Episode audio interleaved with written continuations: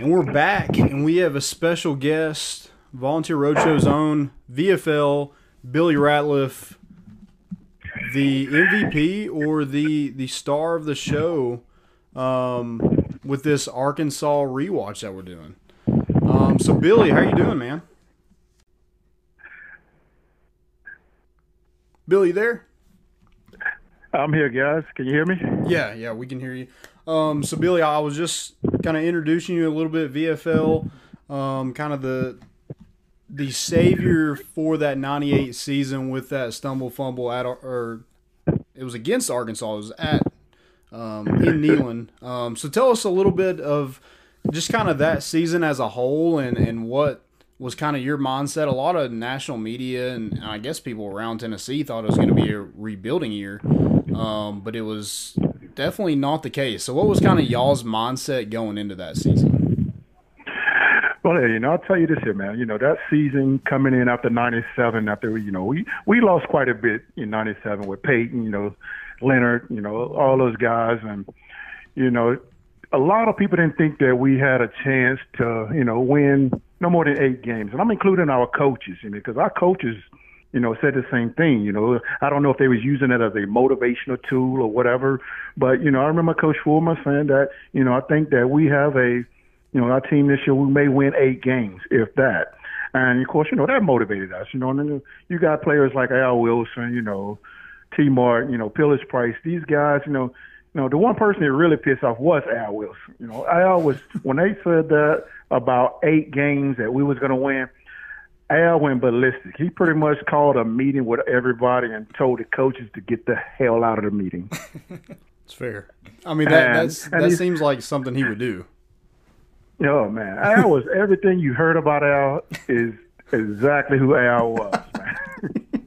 We were uh, we were just talking about his return and uh, after the field goal, the blocked field goal, and he's the only person I think I've ever seen that's scarier running the football than he is tackling. I mean, he looked like he was trying to hit someone as hard as he could as he tried to score a touchdown.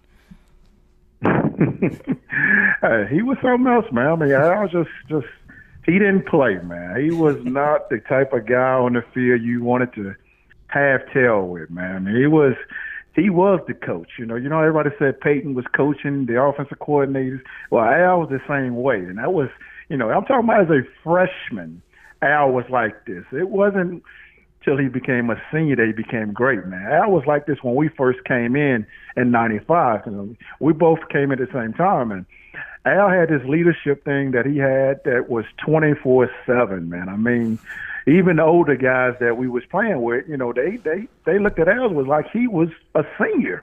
You know, that's the type of leader he was, man. And Al was just a special talent, man. When we when I found out that Al, this is when I realized Al was going to be who Al was. It was the game where we played Memphis and lost to Memphis. And at halftime, I remember we was, you know, we was barely even winning at that time because, you know, Memphis, you know, they they couldn't score on offense. You know, they I don't even think Memphis had 100 yards total the whole game, and they beat us. And at halftime, you talk about Peyton Manning is a Heisman Trophy candidate. Peyton Manning is like the Tom Brady now in college. You couldn't touch him. But at halftime, this is when I knew Al Wilson was going to be who Al became. When Al was cursing out Peyton Manning, and when I mean we were talking about Al's a freshman now, he's cursing out Peyton Manning, and then this is when I knew when Coach Fulmer looked at told, looked at Al and said, "Al, you need to calm down." Al turned around and said, "Coach Fulmer, if you don't get out my you know what face, I'm talking to my teammate. You my coach, this my teammate. This between me and him." uh, and yeah, from that moment on, man, that's what what put Al to become the leader he became, man.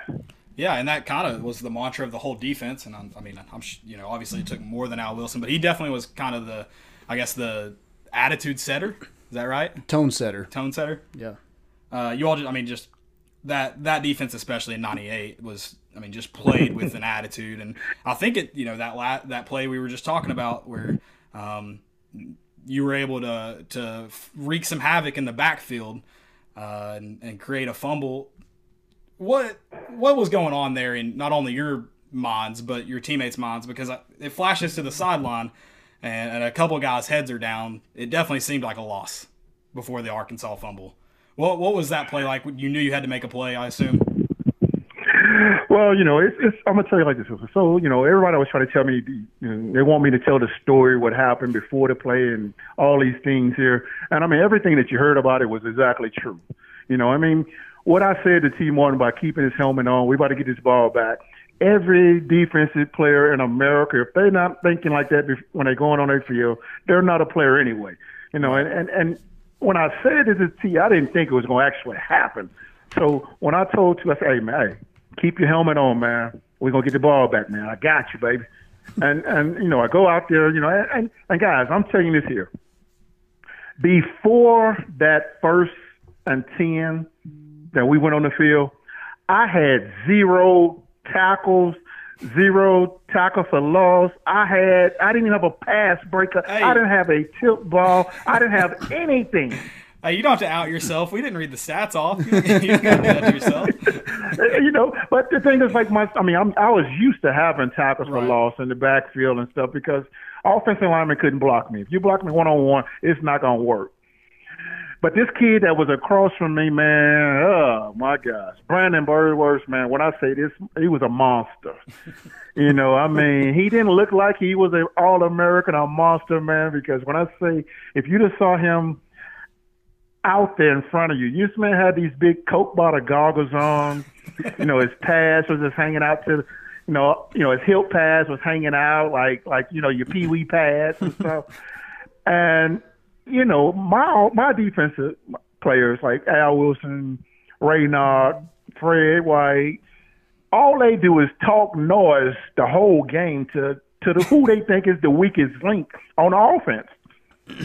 And they so happened to pick this man out because he looked like he wasn't ready or whatever. And man, guys, when I say this here man here was a brick wall I couldn't do nothing against him. I, it was times I tried to switch with Darwin Walker to get him to change positions and come to the left side because I, hey, hey, Darwin, hey, man, this guy pretty strong, man. I think if you use your strength against him, man, I think you can get to, to the quarterback a lot easier. And of course, Darwin's like, okay, man, I got you. I got that, man. you know, Darwin had that little soft-spoken voice, and he gets over there, two plays, boom, boom. He's like, hey, Warren, Man, we got to switch back, man. That man sounds serious, yeah, man. but yeah, but on that play though, man, like you know, I got up, I got to the point where I realized I, I was listening to the snap count, and Clint, you know, he had a serious, uh, a different cadence when he was going to do a quick count and when he was going to try to make it a long count. Well, this series, he made on first and second down, he did a long count to try to make us jump off sides or whatever.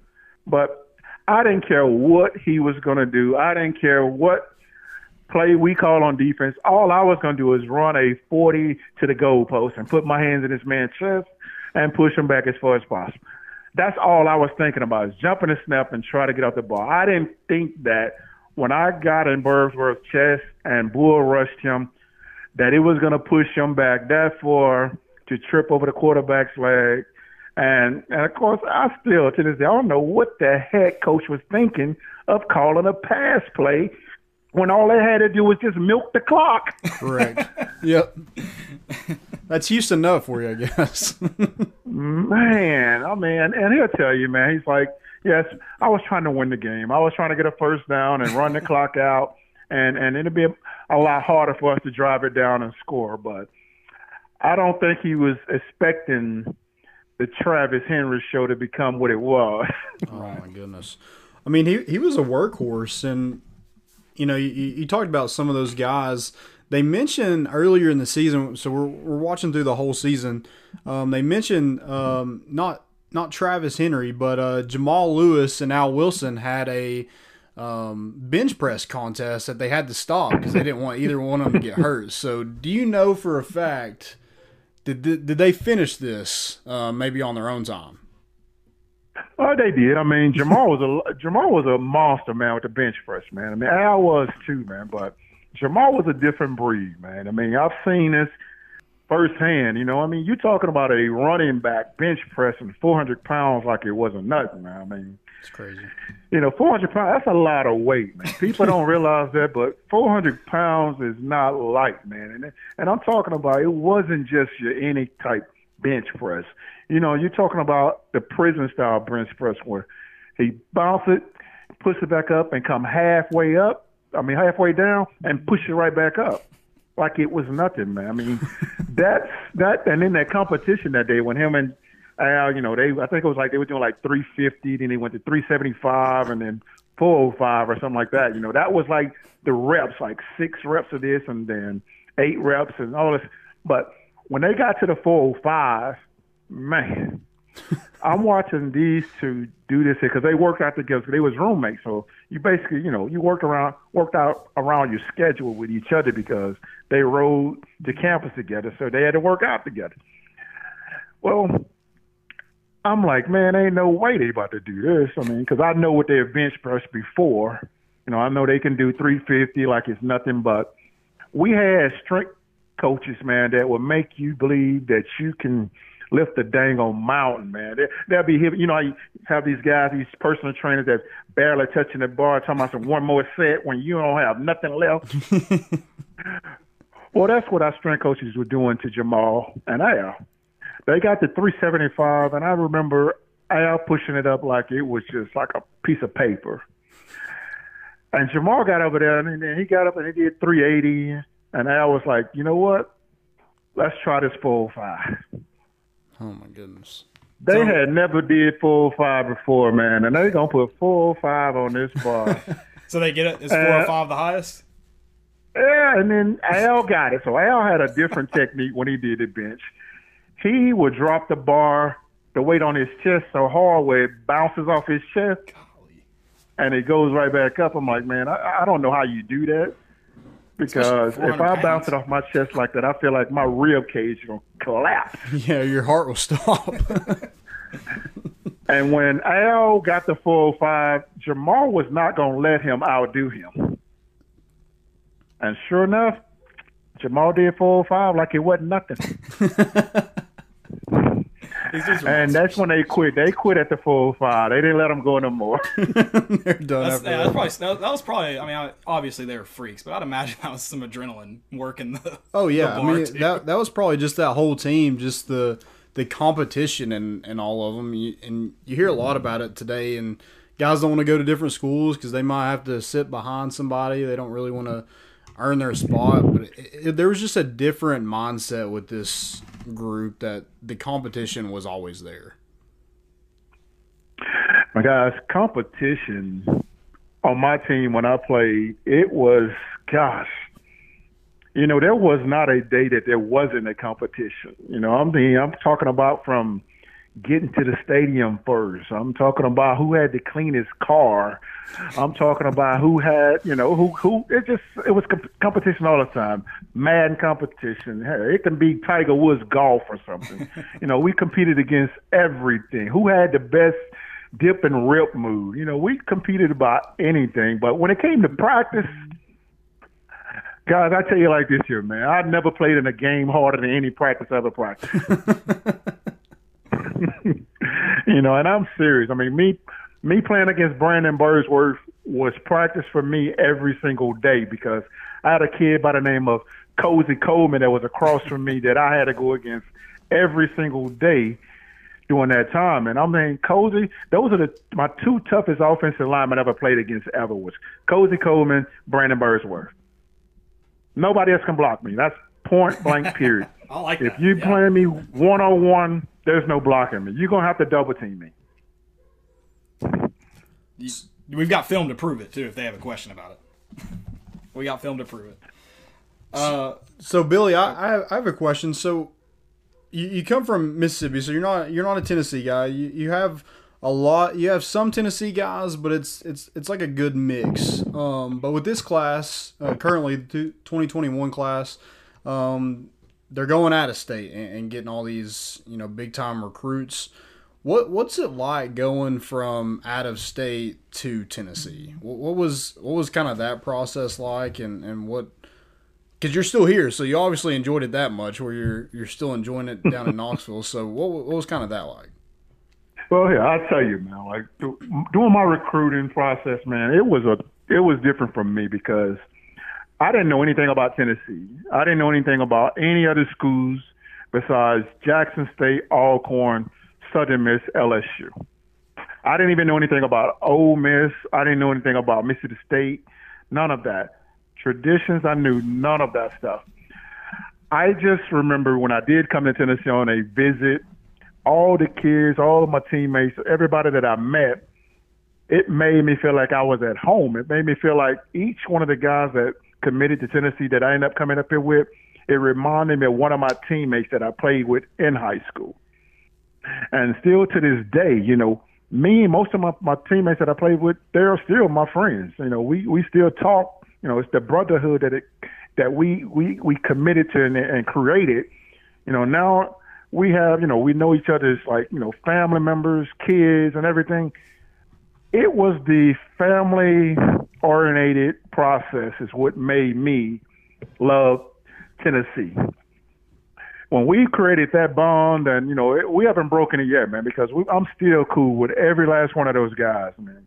You know, I may not talk to them every single day, but once we get together, it's almost like we haven't skipped a beat.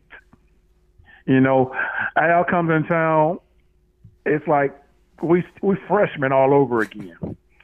Fred comes in town, Peyton comes in town. It don't matter who it is, and and that's the process that you know I wouldn't even think you know going back to high school to now. I can't believe that I'm still here in Tennessee because the Billy Ratliff that came from Mississippi, my mom would tell you this. You know, I was a mama boy. when I moved away to Tennessee and she dropped me off, you know, she dropped me off here at the age of 16 years old. You know, I'm a 16 year old freshman here with grown men. You know, I've never been away from home. You know, I've never had to wash my own clothes. I never had to do stuff. You know, I was homesick plenty of times. You know, I, I skipped town three times before I actually became committed to Tennessee football. Believe it or not, man, the coaches came got me three times. Man. Oh my goodness. we're gonna we're gonna have to. I, I wouldn't trade it for those. nothing in the world, man. I would Yeah. do I would I would do it exactly the same way. I think I think that's great to hear because I think everybody kind.